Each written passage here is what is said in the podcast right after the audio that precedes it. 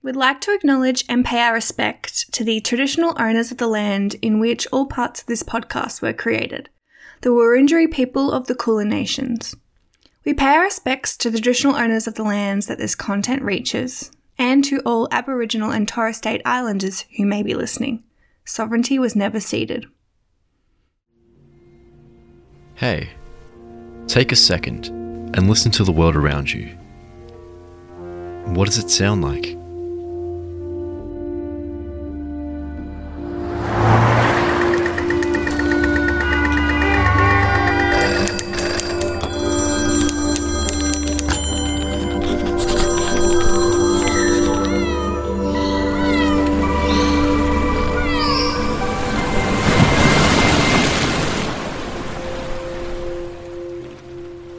This is the Yearly Checkup, a six part series where we delve into the extraordinary year that's been 2020. Join us as we explore how the events of this year have changed the soundtrack of our everyday lives. Hi, my name's Chelsea. Welcome to another episode of the Yearly Checkup. Today we'll be looking at happiness. In a year full of obstacles, what are the things that make us happy? What are the things that still bring us joy? Later in this episode, you'll hear from Mason talking about the joys of adopting a cat, and you'll also hear from me reminiscing on moments of happiness after finding a receipt in my coat pocket. But first, Joel will tell us what happiness actually looks like. Happiness, they say, is the state of joy and pleasure. We can find this feeling in so many ways. From the everyday hustle and bustle of the morning routine the relaxation found in reading a good book outside in a hammock, the anticipation we feel before a birthday dinner with family and friends, or the excitement a kid feels on their first ever train ride.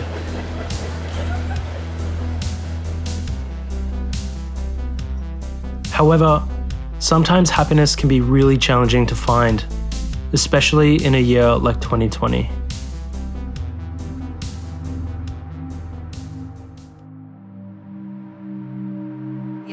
Coronavirus emergency. The World Health Organization has declared coronavirus a global pandemic. Pandemic is not a word to use lightly. Cases of the coronavirus growing, the disease spreading. Around 40,000 Americans are still becoming infected with COVID 19 every day. This is their new hoax. We have lost nobody to coronavirus in the United States. If you love someone who has a pre-existing condition, thank you, thank they're you, Senator Kamala Harris. for you. Nearly 200,000 people in the USA have so far died. We need to get to the truth because we need to make sure these mistakes can never, ever be repeated. This is not a sprint.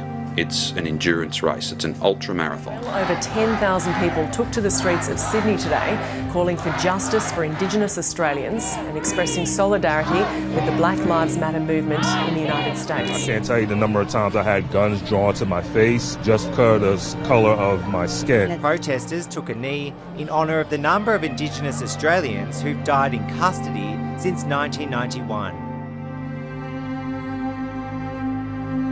Yeah, it's been such a hard year. But despite that, people are still finding ways to seek happiness in their everyday lives, even if it's in different ways pre 2020. So, today, let's hear from somebody who's been actively finding the good amongst the bad. Let's dive into a discussion on what happiness is for them and how they've been finding 2020 so far.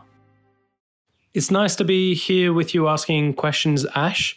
Um, I thought I'd start off by asking you what are some of your thoughts and feelings about 2020 so far? Well, obviously, um, 2020 has been a crazy year, a really sad year with the coronavirus, um, and a lot of people losing their lives and jobs and businesses. But yeah, I think for some other people too, it's been a great opportunity to slow down and just reflect on what's important in life and yeah, like make some changes moving forward too. So, you've told me about your Philippines trip a little bit. Could you please tell me a little bit more about it and some of the ways that you've been inspired to seek and find happiness? I went with a group of people from my church over to the Philippines. Um, we went to Manila and we were working with an organization that helps with poverty. But I had all these expectations in my head prior to getting on the plane of what it was going to look like. They find their happiness in the simplest things. Everyone on the street was you know, would come up to you, ask what your name was, say hi, and they don't take things for granted because they don't have that opportunity to. Um, they feel like they changed me more and my heart and my outlook on life. What would you say is the source of happiness in your life? For me personally, I have learnt that happiness is truly found in the simple things in life, the things that are most important. And for me, that's family, that's friends, um, I find happiness in my passion working with children. I work um, in an after school care program, so I find happiness in um, and fulfillment in doing what I love.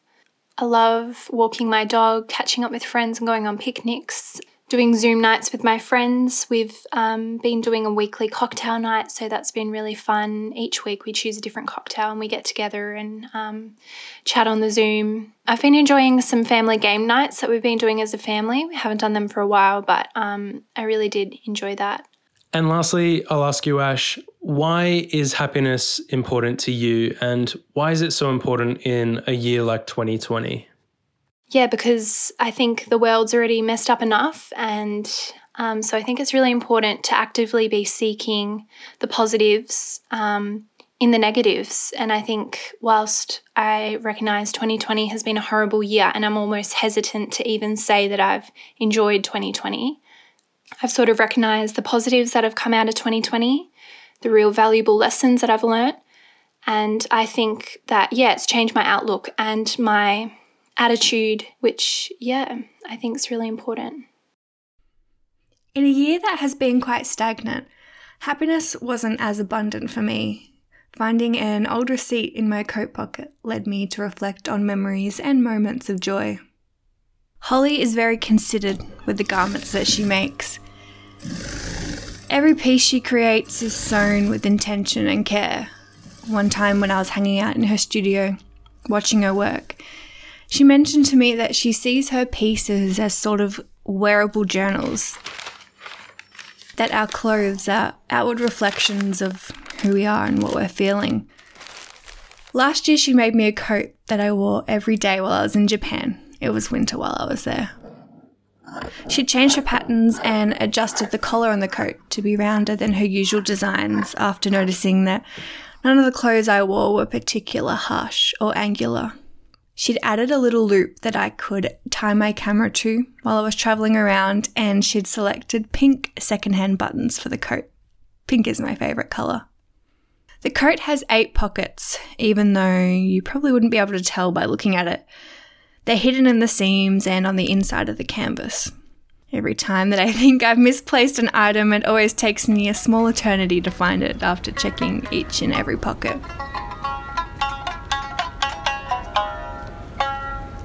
The first time that I wore the coat this winter, I found a receipt in one of the pockets.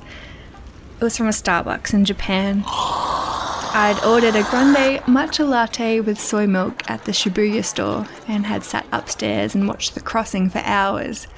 The memory was so vivid that I could almost pretend I was in Tokyo again.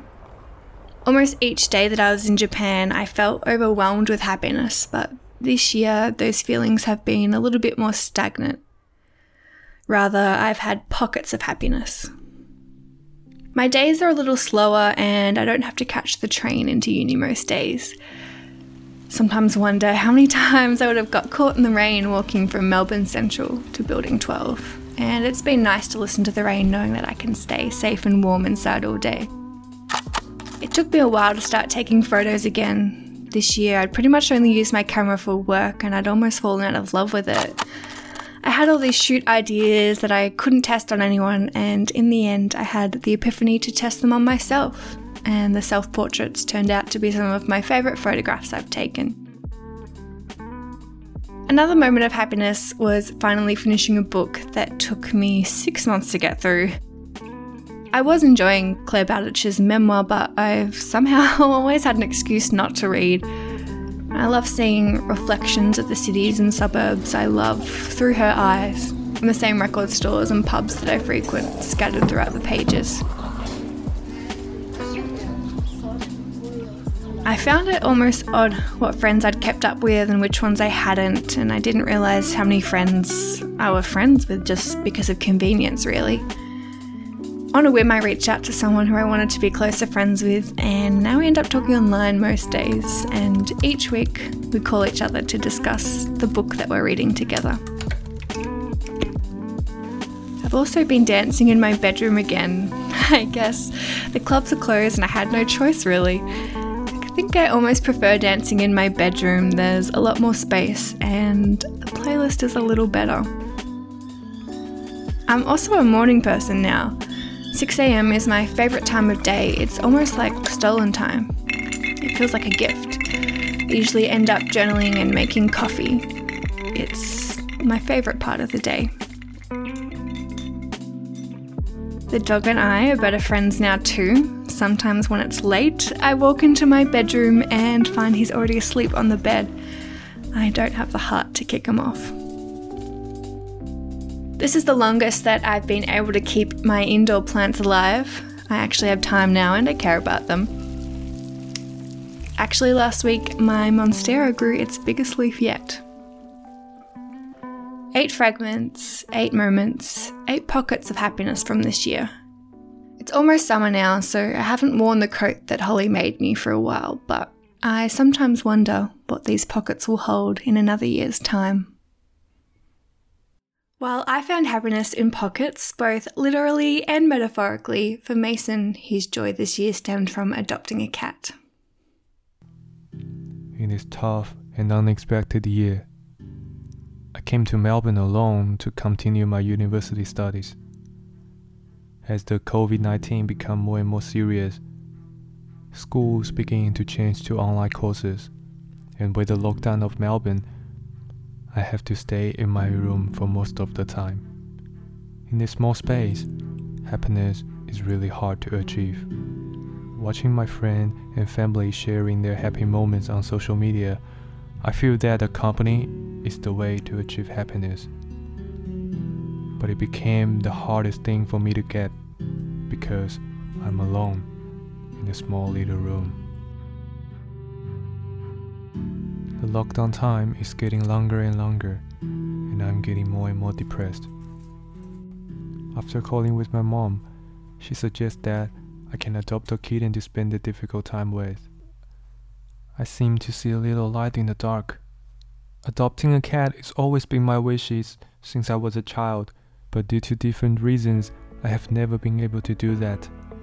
I started to looking for tips to get in along with cats and the cattery to adopt a kitten. When I first saw these kittens on the website, my heart melted. And suddenly, I found a special one among these kittens. It is so energetic and always curious about the world. It seems that the disaster facing the world have nothing to do with him. I was touched by him. From that moment on, it seems that I was not so depressed anymore. Then I decided to adopt this little boy, and I'm going to name him Tudou, which is a Chinese word meaning potato, and that is my favorite food. On the way to pick him up home, my mood couldn't be calm. I started to worry about whether he would dislike me and whether I would take care of him badly. But when I saw him, my worry disappeared. His big, clear eyes kept staring at me, just like he had known me for a long time. When he arrived at my little room, he was so brave that he did not hide under the bed. When I stroked him, he started to purr.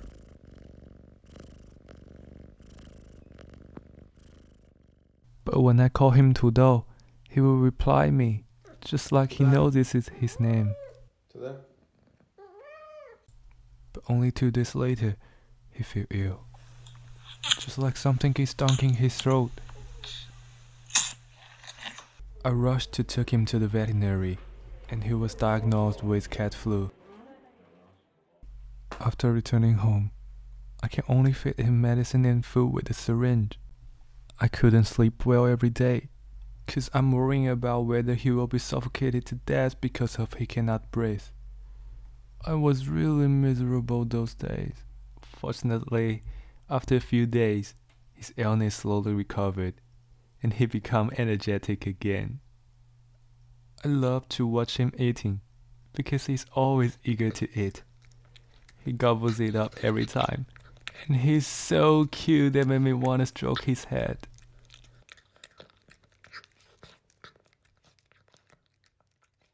I also like to watch him running on the floor. He runs really fast, that made me feel freedom, even though we cannot go out. But my favorite sound is the sound of him digging the cat litter, because the sound means that he's shit or pee in the right place rather than on my bed.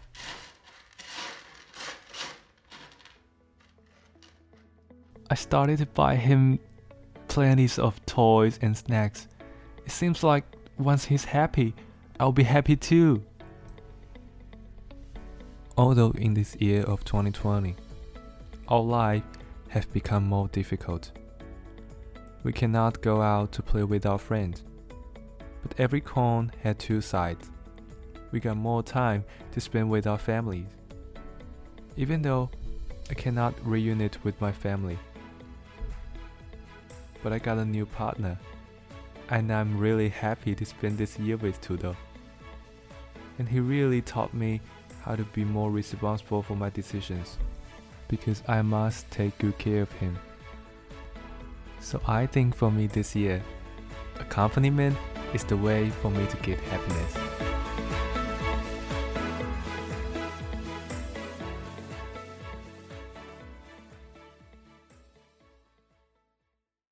Coming up on the next episode of the Yearly Checkup. Meanwhile, I'm having to go to work with a very tight N95 mask on. In this chaotic year with a pandemic outbreak, shopping has been somewhat angry.